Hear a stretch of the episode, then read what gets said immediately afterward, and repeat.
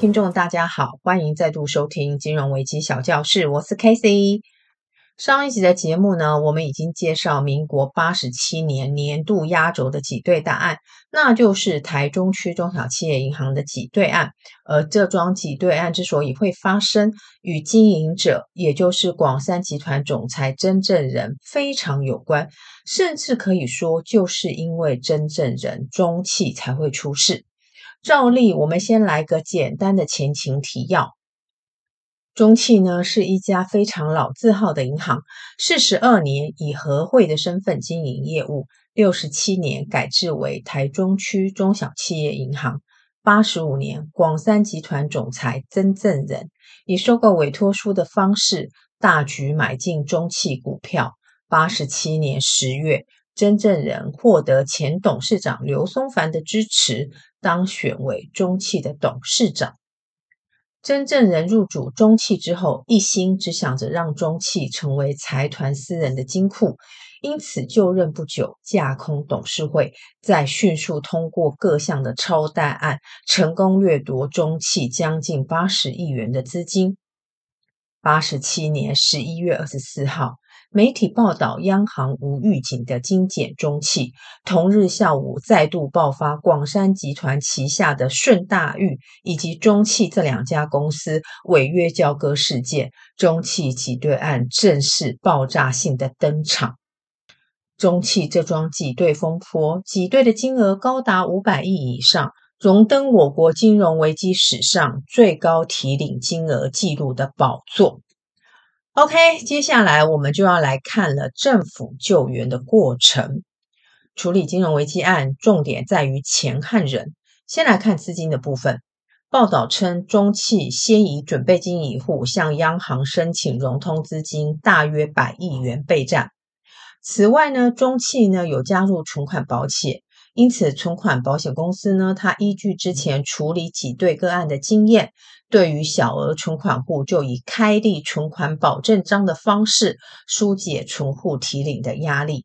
但是，中企最有问题的部分是出在大额存款户身上。八十七年十一月二十五日，中企的挤兑情况相当的恶化。当时恶化的程度，连透过媒体报道的文字都可以感受到那种紧张的气氛。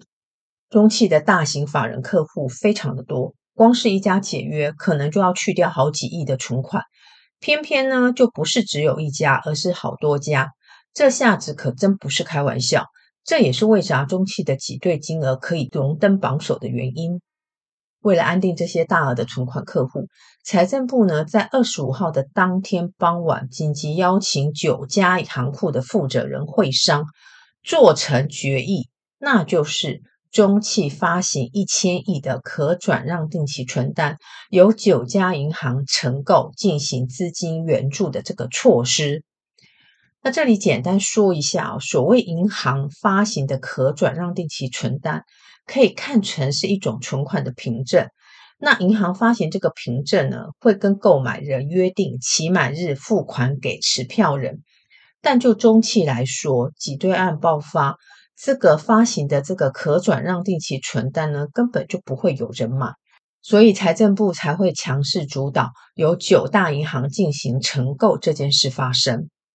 会议之后呢，不是大家拍拍屁股回家睡觉。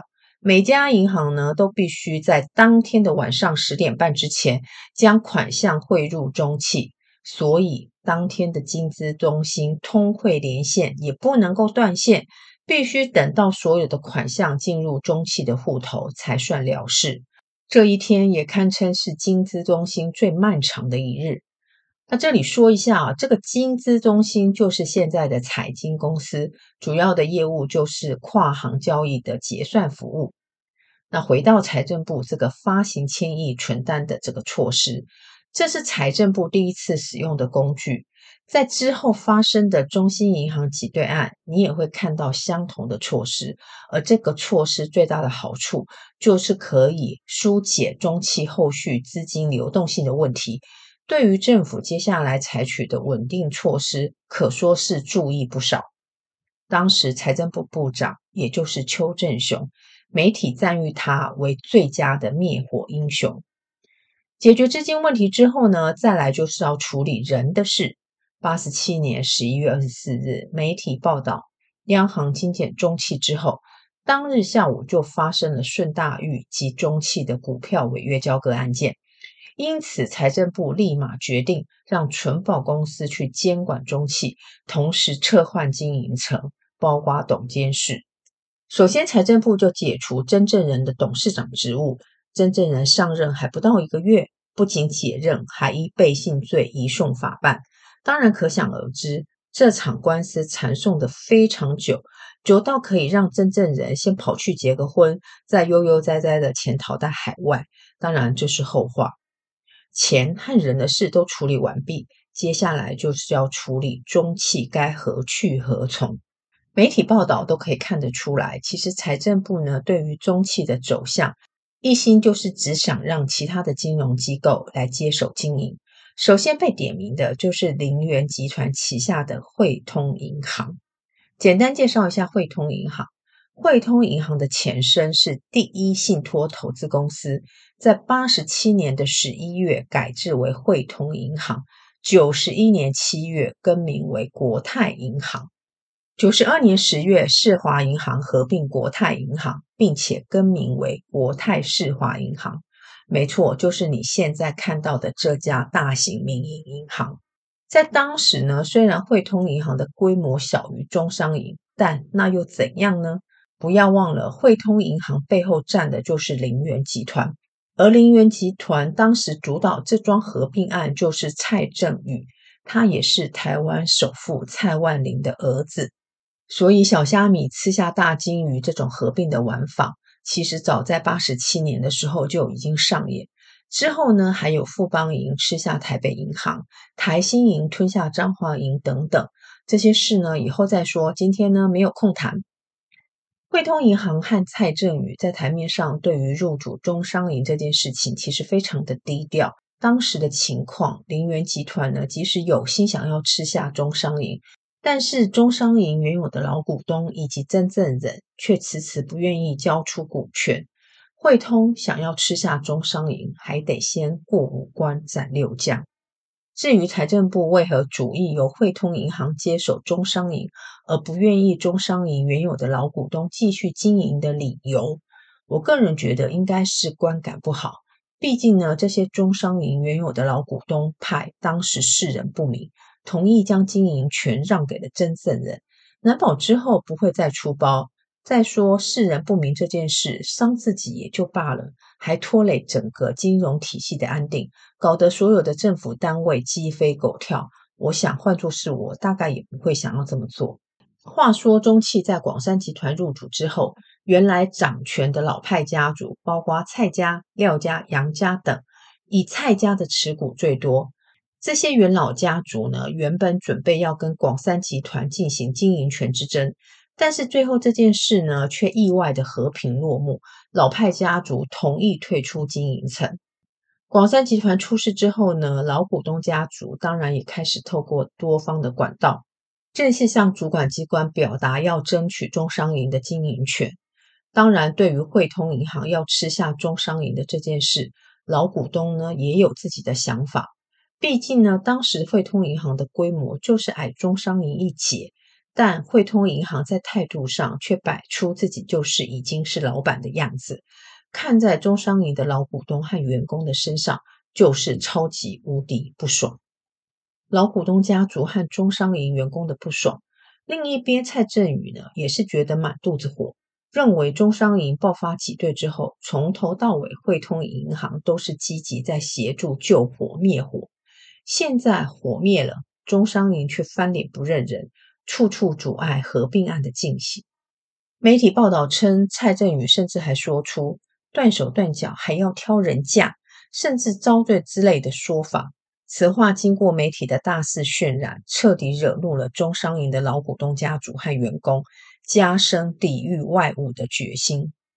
老股东家族坚持合作不合并。这也让有意入主中商银的企业集团纷纷缩手。除了林园集团之外，国际票券也曾经表达出高度合并的意愿，不过最后通通都是无疾而终。八十八年五月，中商银股东会老股东家族重新夺回经营权，堪称中商银版的王子复仇记。当然，中商银也是财政部力推银行合并下一个不算完美的结局。最后，我们来看看这个挤兑案所学到的 lesson。我们先来看这桩挤兑案几位主角的下场。首先来看真正人。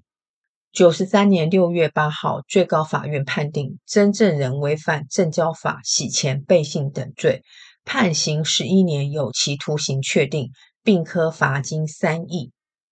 九十三年六月十六日，台中地检署研判。真正人应该已经潜逃出境，因为发现真正人很多天都没有上酒店，很多日不见踪迹。据说人已经在上海，目前应该还活着。再来看刘松凡，九十三年九月，高等法院判定刘松凡背信罪成立，判刑四年，并科罚金三千万元定谳。主要的理由是刘松凡勾结广山集团。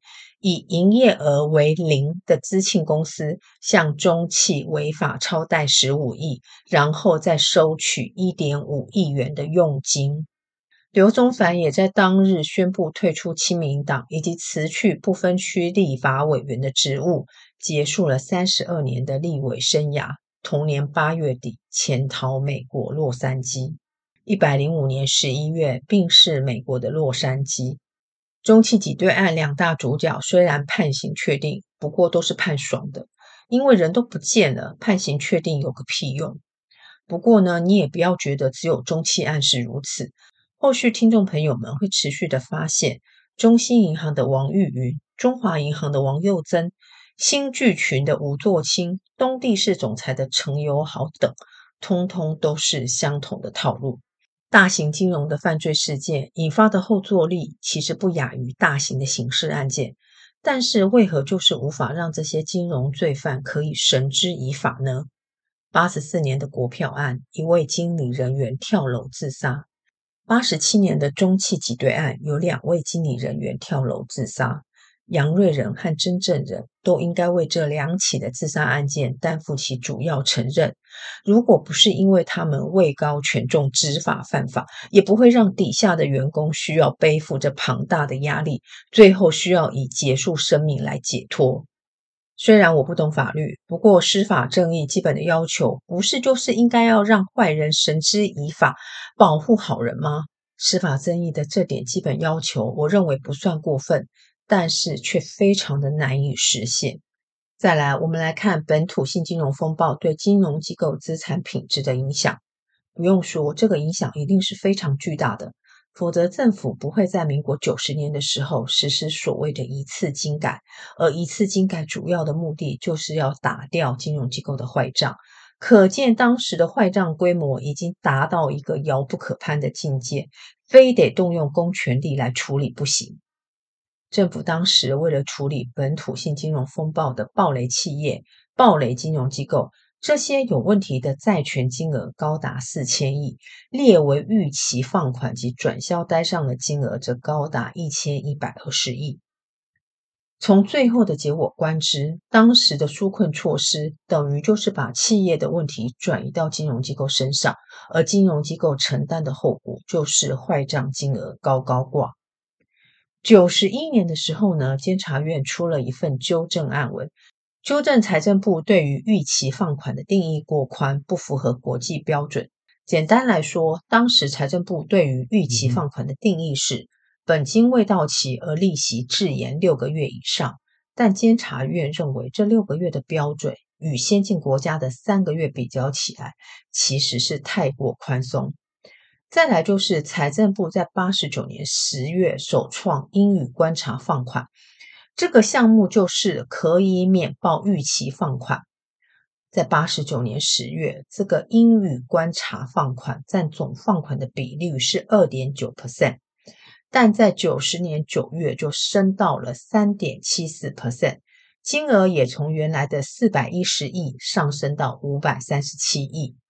如果我们把这个金额放在预期放款里面，重新计算出预放比率，恐怕与当时主管机关公布的数字会高出甚多。我想这也是为何《经济学人》会认为台湾会发生金融危机的原因之一。毕竟真实的预放比率可能真的蛮吓人的。在前几集的节目大致有说明，这些暴雷的金融个案，信用管道是最重要的问题。如果无法解决信用管道，那么后续的稳定措施将没有办法有着力点。所以政府必须采行的就是切断这种恶性循环的 loop。从现在这个时点来看，其实你会发现，也不是只有我们国家这么做。美国二零零八年金融海啸，最后也是以政府注资的方式协助金融机构渡过难关，而这个注资的行动，却是美国当年大肆批评日本不应该对银行进行无限上纲的救助。相比起来，美国其实也没有高尚多少，所以批评别人很简单。等到落到自己头上的时候，才明白承受之重。换个鞋穿，你才会明白他人的难处以及情非得已。美国如此，英国又何尝不是？北岩银行的挤兑案，最后不得不做出国有化的决定。经济诚可贵，通膨价更高。若为风险故，两者皆可抛。对于当时的政府团队，尤其是金融主管机关，真心在此致上敬意。为了这些桩桩件件的恼人挤兑危机案，心力交瘁的程度绝对是外人难以想象。既然谈到人，我们就来说说这些夹缝中的金融舵手。这个“舵”呢，是掌舵的“舵”，不是双十一上网购物的剁手，不要搞错哦。八十七年的十二月，天下有一篇报道，介绍当时处理本土性金融风暴的政治人物，被点名的这些金融舵手。包括财政部部长邱正雄、央行总裁彭淮南以及财政部次长陈冲。邱正雄呢，在一百零六年辞去永丰金控的董事长之后，其实并没有其他的新职。彭淮南一百零七年卸任央行总裁，并担任荣誉顾问。至于陈冲呢，一百零二年辞去行政院院长，目前担任台湾“一带一路”经贸促进协会的最高顾问。在这场战役当中，担负责任最重的当属邱部长。八十七年十一月，十几家上市公司陆续发生跳票和违约交割，两家票券公司告急，一家银行发生挤兑，这些事情几乎都是连续发生。对于一个掌舵的人来说，要在狂风暴雨中稳住船身、稳住方向，艰难是不用说的。重点是外在与内心同样的艰难。邱部长做到了，要在这些杂乱无章的乱麻当中理出头绪，最后还要对症下药，对于不同的危机个案给予不同的解决方式，然后度过危机。没错，我们大可以批评很多措施都是量身定做，破坏市场秩序、股市护盘、纾困措施、展延贷款等等。或许就政治面来说，很容易被贴上不公不义的标签。这种事其实，在多年之后，也就是二零零八年金融海啸，一样的指责声浪也是冲向美国财政部以及联准会。但是以金融面来说，措施的目的就是要在阻碍危机的蔓延。如果可以达成，这个措施就是有效。有人称赞邱部长的经济学底子相当扎实。知道刀要往哪里砍才会击中要害，但是最大的挑战就是邱教授不做的，邱部长必须做。OK，今天的节目就到这。终于，金融危机小教室的列车就要跟民国八十七年说拜拜了。这一年真的是多灾多难，不过大家不要以为八十七年就只发生这一丁点的事情哦。其实呢，很多企业暴雷案我们都还没有谈到，譬如说东隆五金、国阳实业等等。只能说 Casey 呢会再找时间把这些危机故事补上喽。至于下一期的节目要谈些什么呢？卖个关子，我们下期再见，拜拜。